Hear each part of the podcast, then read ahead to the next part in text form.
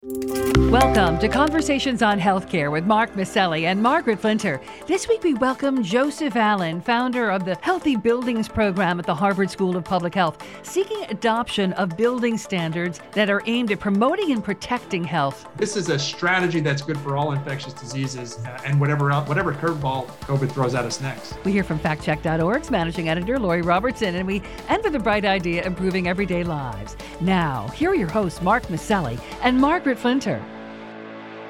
Our guest believes our buildings can make us sick or keep us well, and that we need to make healthy buildings the next public health revolution. But how do we reach this goal, and what are the hurdles? Joseph Allen holds a Doctor of Science degree. He's an associate professor and director of the Healthy Buildings Program at Harvard University's T.H. Chan School of Public Health. And he co wrote Healthy Buildings How Indoor Spaces Drive Performance and Productivity. Well, Joseph, welcome to Conversations on Healthcare. We're big fans. Uh, but before we dive deeply into the topic, let's just start with your definition of a healthy building and why they are so important.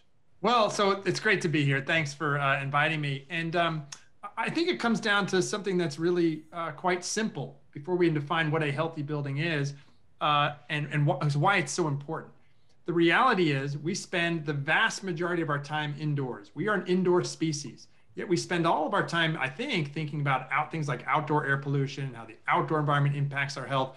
But the reality is that the indoor environment has this massive impact on our health. But the way we design, operate, and, and maintain our buildings hasn't been always designed around what we know the science tells us uh, an indoor environment can be designed to that to promote health, not just protect us from disease, that's important, but also promote our health and well-being. And so we've been in the sick building era for the past 40 years. Well, Joseph, before you uh, took your role at Harvard, I understand that you worked as a forensic investigator of sick buildings, which uh, is very intriguing as an idea. Sounds like real CSI stuff. Tell us a little bit of the story. How did you get into this line of work and study? Yeah, so um, that's an interesting, longer story. But so I, I, I was a, uh, I went to school for biology at Boston College. Then for years, I went back and uh, did the work I was doing while I was in college. I was a private investigator in New York City, so doing a different kind of uh, investigation or forensic investigation. Went back to grad school, got my degrees in public health, and it was there after I left and got my degrees, I started working for a consulting company that started to do these investigations of sick buildings, and they were forensic investigations. So uh, everything from what would seem as minor, but is not, things like eye irritation or malaise or something's off in a building, to the very, very serious uh, hospitals where, where multiple people had died from Legionnaire's disease, or an investigation with uh, the US Army about uh, 11 infant deaths at the base that they thought might be attributable to the housing. So, in all of these, the goal, my goal, and with my team was to determine if there was a, a cause, an environmental cause related to the building performance that was causing these cancer clusters or disease outbreaks, sometimes deaths. And if we did find something, not only just finding it, but putting the controls to resolve it to be sure no one else uh, was impacted. Well, Joseph, I love this proposition that clean buildings should be the next public health revolution. I, I, know people are eager to know how would that work, and and are you looking for public dollars to make uh, all of this happen? Well, we have some public dollars available, but let's start with the reason why we have to have that happen, right? We in the 1970s, we started tightening up our building envelopes in response to the energy crisis. We stopped designing buildings for people, right? We public health lost its seat at the table in the architectural design and engineering community. So it wasn't a surprise that we had this sick building era. So we were confronted with all of our buildings that many of them that underperform in this era. And this is why that revolution, the healthy building revolution has to change because it should be obvious that we need to design buildings in a way that promote human health. And I think what's become obvious because of COVID, a virus that's spread nearly entirely indoors, that the indoor environment is really impacting all of us all the time and has been underappreciated. So that's the genesis, short genesis of why mm-hmm. we need this revolution to happen. How do we make it happen? I think the there uh, are the new work with the, the White House just over the past couple months. One, elevating this conversation. The White House, we worked with them. They put out a Clean Air in Buildings Challenge that sets the stage. This is important. From our top pulpit, bully pulpit in the United States, they're saying this is important. I think that's key. For things like schools, we have the American Rescue Plan funds. Hundreds of hundreds of billions of dollars still on the table uh, in terms of uh, fixing our school infrastructure. Many, much of it not spent yet. So there's still opportunities out there. I don't think it's enough. I think we're just getting going. There have been bills proposed in Congress to give uh, tax incentives for companies that would upgrade their ventilation systems or put in air quality monitoring. So I think there's a lot of clever levers we can pull to help promote or advance this healthy buildings movement. But the very first one was was the recognition that it's important. I've been talking about this for 20 years. There's some leading companies doing it, but it wasn't until COVID that we really got healthy buildings on the map. Now, now people are talking about it, we can put in some of these bigger policies. Well, you are uh, so right the way that COVID has made this a front and center issue, whether you're inviting people to your home for a holiday dinner or you're a healthcare facility dealing with whether rooms stay open or have to be shut down after somebody comes in. COVID has made this a front and center issue. But you said um, several months ago, December of last year, I think it was, that the playbook, the country's playbook to fight COVID is outdated, and you had a number of ideas. So let's check in with you. What's your thinking now on what we're doing right and what we're doing wrong with regards to our indoor spaces or anything else regarding the COVID pandemic? Yeah, so there are a couple things, you know, just like um, in that article, I say we shouldn't use a 2019 playbook in 2020. I think it was inappropriate to use our old playbook in 2022. Things like uh, contact tracing, that's just not working anymore. And we have new tools, specifically vaccine, better therapeutics. We now have rapid tests. We've been calling for these for a long time. And yes, in that mix was again a call for better ventilation. I've written 50 something op eds since the pandemic first started. Every single one mentions ventilation. So this had to be part of the playbook. And actually, this is what has changed. There has been a big shift. The Biden administration's pandemic plan has now elevated healthy buildings, clean air in buildings as one of the pillars, along with vaccination, then um, uh, therapeutics, masking, testing, and now clean air in buildings. So we're starting to see some of these as the new playbook. Um, and and but it's things we've known all along. To be honest, we knew we needed those rapid tests early. Uh, we knew we needed a vaccine. We got that through Operation Warp Speed. We knew we needed therapeutics. They're coming along. Ventilation in buildings were not discussed for a full year, really except by a, small group, right? But it's now entered into the mainstream uh, in terms of this 2020 playbook. And by the way, this should not go away when COVID goes away. This is a strategy that's good for all infectious diseases uh, and whatever whatever curveball COVID throws at us next. Well, you you've also entered the the mainstream, and you're a prolific writer, and and you've written some things that really caught people's attention, particularly. Uh, uh, uh, focused in on the Transportation Security Administration and really requesting that it, it end its mask mandates for flights. But you laid out very clearly in your op ed in the Washington Post some ways the airlines could diminish the really small risk from flying during COVID. I wonder if you could share some of those ideas. And just really out of curiosity, has the airline industry uh, reached out to you in terms of uh, efforts that they've been taking?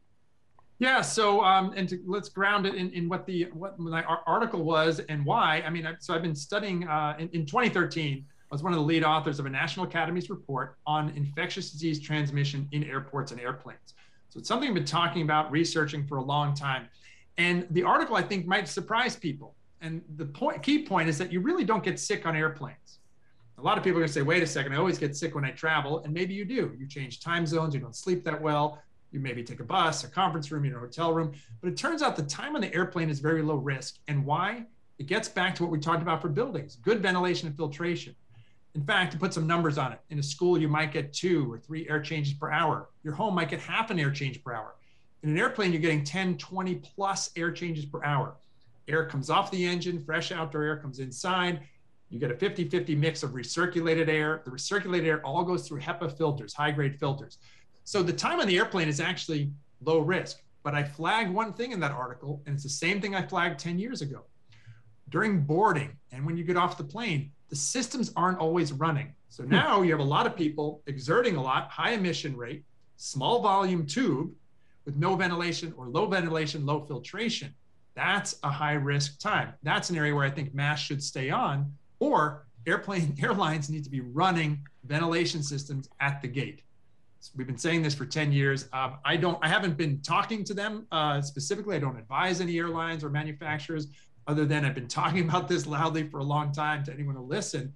uh, our studies have shown it for a long time that the ventilation rates are low when the airplane's parked at the gate.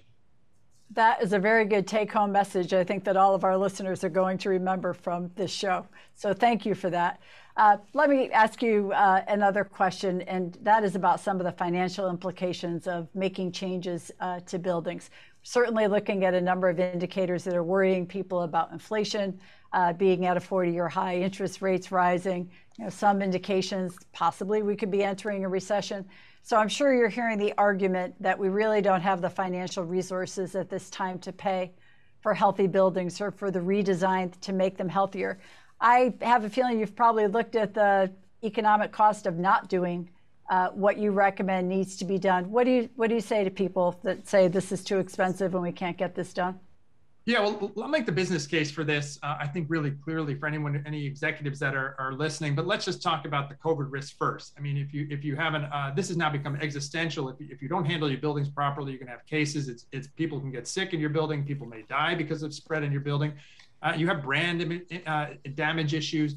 So um, there's a lot of there's a lot of good reasons. People's health being number one that we have to do this, and COVID changed that. But let me talk about the business case even beyond COVID. This is going to surprise a lot of people. So, first, our research has shown if you make these healthy building investments, the costs are on the order of $40 per person per year against a benefit of six to seven thousand dollars per person per year in gains from productivity. That's the individual level. You can look at the data in our book. I wrote it with Harvard Business School professor John Macomber. And we looked at what happens if a business puts in these healthy building strategies. We estimate that even including the cost, upfront cost, the capex cost, bottom line benefits to the company on the order of 10%. So you have individual benefits, business benefits, and then third, a new study out of MIT, uh, out of our from our friends at, down the road at MIT, showing that healthy buildings actually command a higher uh, uh, lease or rental rate than their peers, controlling for other factors. So actually, healthy buildings are a no-brainer, right? It's a just it's good health decision, but it's also a good business decision, just a good financial decision, despite what I think is maybe seen as common knowledge that well, this must be expensive. The reality is, sick buildings are expensive. Healthy buildings are a great business, uh, a great business decision. Well, and that's, uh, I want to pick up on two points. One on the healthy buildings, and I want to go back to your answer around the airlines. So they're getting 10 changes per hour Tell me what the standard should be in our home. And you were suggesting the homes were uh, uh, much lower. Uh, and then also in a, in a healthy building, uh, what what should we expect? You know, we have people coming back to offices. What, what are some of the markers? And also, maybe is is there anything that we should be looking at CO2 readings that might be helpful for you know? The, what's the gauges that we might be looking at as a layperson in terms of simple questions that we can ask our employers about are you meeting these standards? Yeah, great questions in there. So one of the things uh, we did was set a target air change per hour target, target ventilation rate. As far as I know, I don't think I think a lot of the major organizations have have not really put out a number. I think that's been a problem. So let's just get right to it. Wrote an article in JAMA recommending four to six air changes per hour. To put some numbers on this, typical U.S. home median gets about half an air change per hour. An air change is you think about the volume of room uh, of air in a room getting changed out. So if it's half an air change per hour, it's going to take at least an hour, two hours to clean out all that air. So we want four to six air changes per hour. Schools designed for three air changes per hour, but a design standard, not a performance standard. Most have degraded over time. Most schools get about one and a half air changes per hour, not nearly enough. So airplanes, now you're talking 10, 20 air changes per hour, you're getting a lot of turnover. And for reference, surgical suite would get 12 air changes per hour. We pegged our four to six. This is what happens in a typical patient room in a hospital. Targets four to six air changes per hour.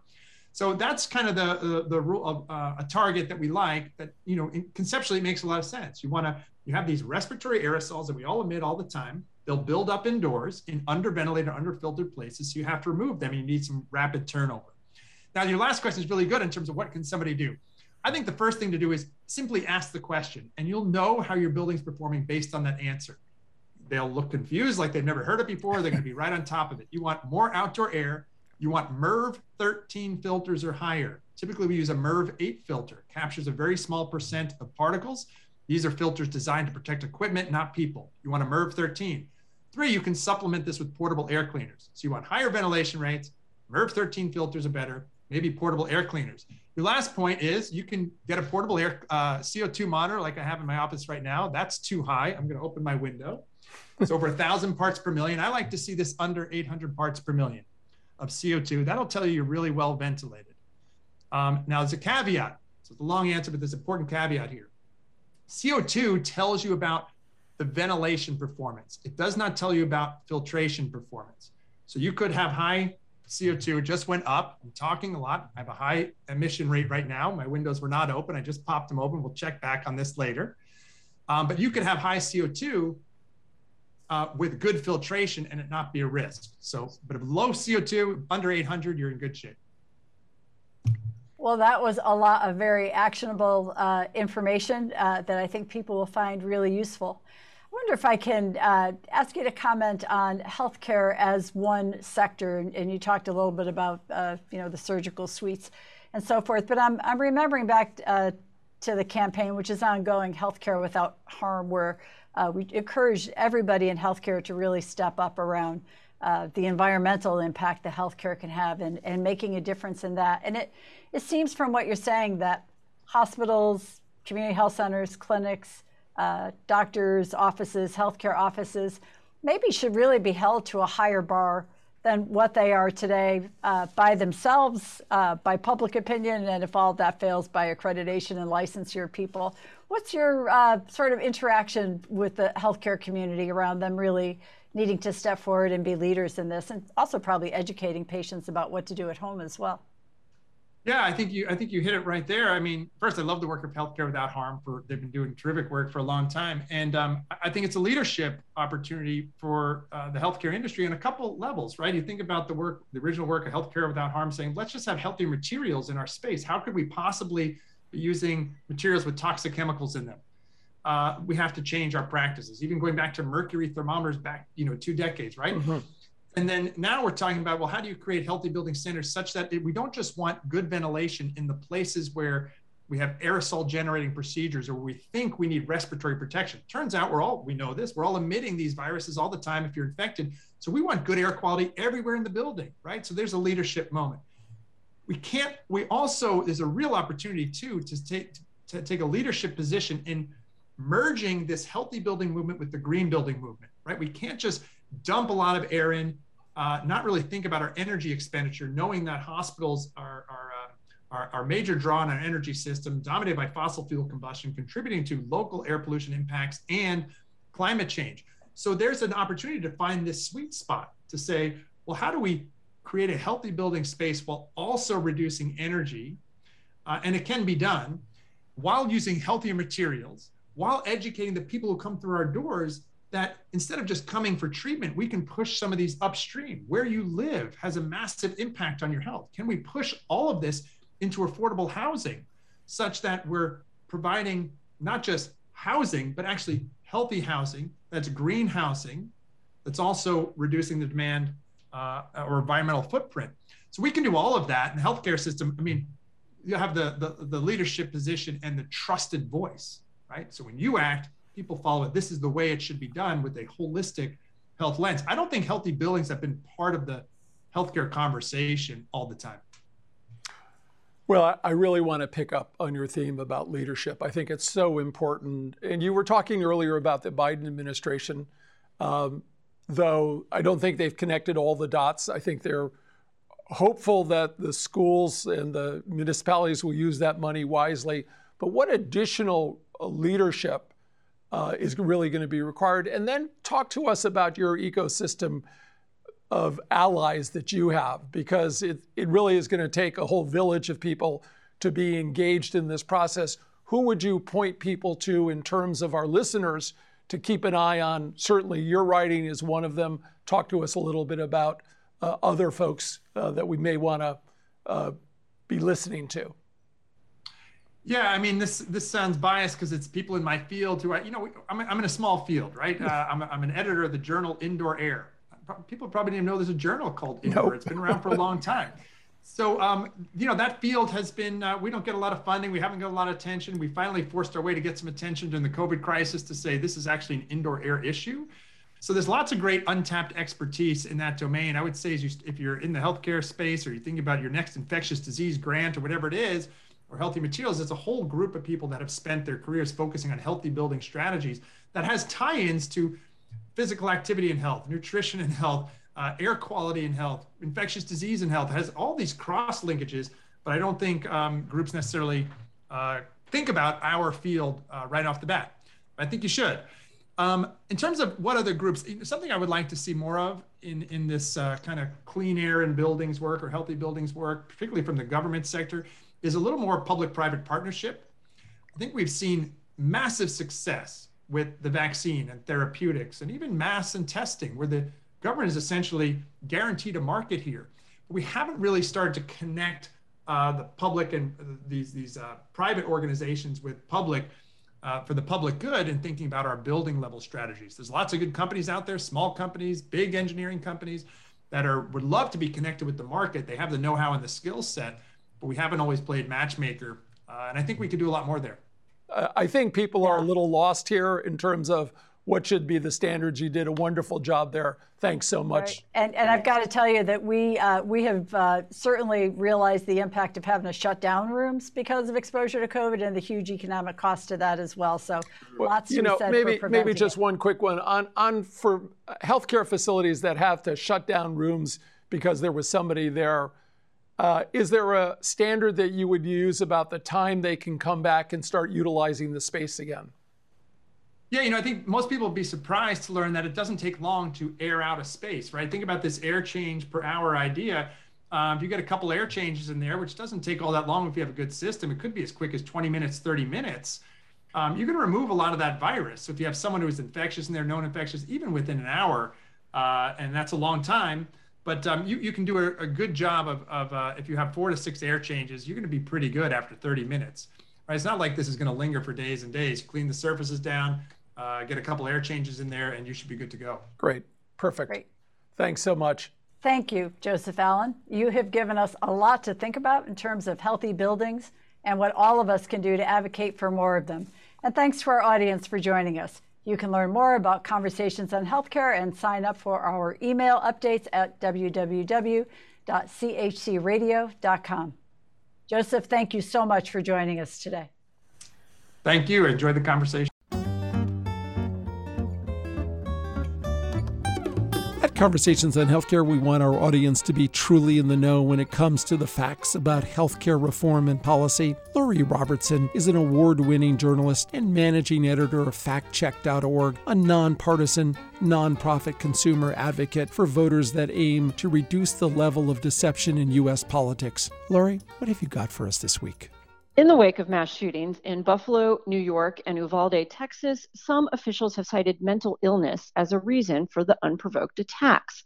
But as we've explained before, having a mental illness isn't predictive of who will perpetrate a mass shooting.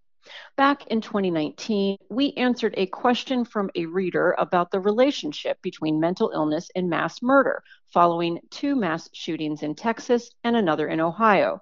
At the time, then President Donald Trump suggested mental illness was one of the primary culprits. Quote, mental illness and hatred pulls the trigger, not the gun, he said during a televised address following two of the shootings. Once again, there is another set of mass shootings, and politicians are making similar claims. On May 24, an 18 year old killed 19 children and two teachers at an elementary school in Uvalde, Texas. A week and a half before, another 18 year old killed 10 people at a grocery store in Buffalo, New York, in a racially motivated attack. In a speech at the National Rifle Association convention in Texas on May 27, Trump again focused on the role of mental health in mass shootings. Texas Governor Greg Abbott also brought up mental health in a press conference the day after the Uvalde massacre, even as he acknowledged that the shooter did not have a known history of mental illness. Quote, we as a state, we as a society need to do a better job with mental health, Abbott said, adding, quote, anybody who shoots somebody else has a mental health challenge, period. As we explained in our 2019 article, people with mental health disorders are more likely than those without such conditions to commit acts of mass violence, but many mass shooters do not have mental illnesses. It has not been shown that mental illness is the primary cause of mass murder. Abbott's belief that anyone who commits a mass shooting must have a mental health problem is common, but experts told us it was flawed. Beth McGinty, a mental health and substance abuse policy researcher at Johns Hopkins University, told us that those who commit violent acts aren't mentally well, drawing a distinction between mental illness and mental wellness. But that doesn't mean that the person meets the criteria for a mental illness or that treatment would have eliminated that person's violent act. She told us that it's important to improve the mental health system, but it wouldn't significantly reduce mass shootings or interpersonal violence overall. Rather than focusing on mental health diagnoses, experts suggest paying attention to disturbing behavior, as the best predictor of violent behavior is prior violent behavior. For more on this issue, see our website, factcheck.org. I'm Lori Robertson, managing editor of factcheck.org. FactCheck.org is committed to factual accuracy from the country's major political players and is a project of the Annenberg Public Policy Center at the University of Pennsylvania. If you have a fact that you'd like checked, email us at chcradio.com. We'll have FactCheck.org's Lori Robertson check it out for you here on Conversations on Healthcare.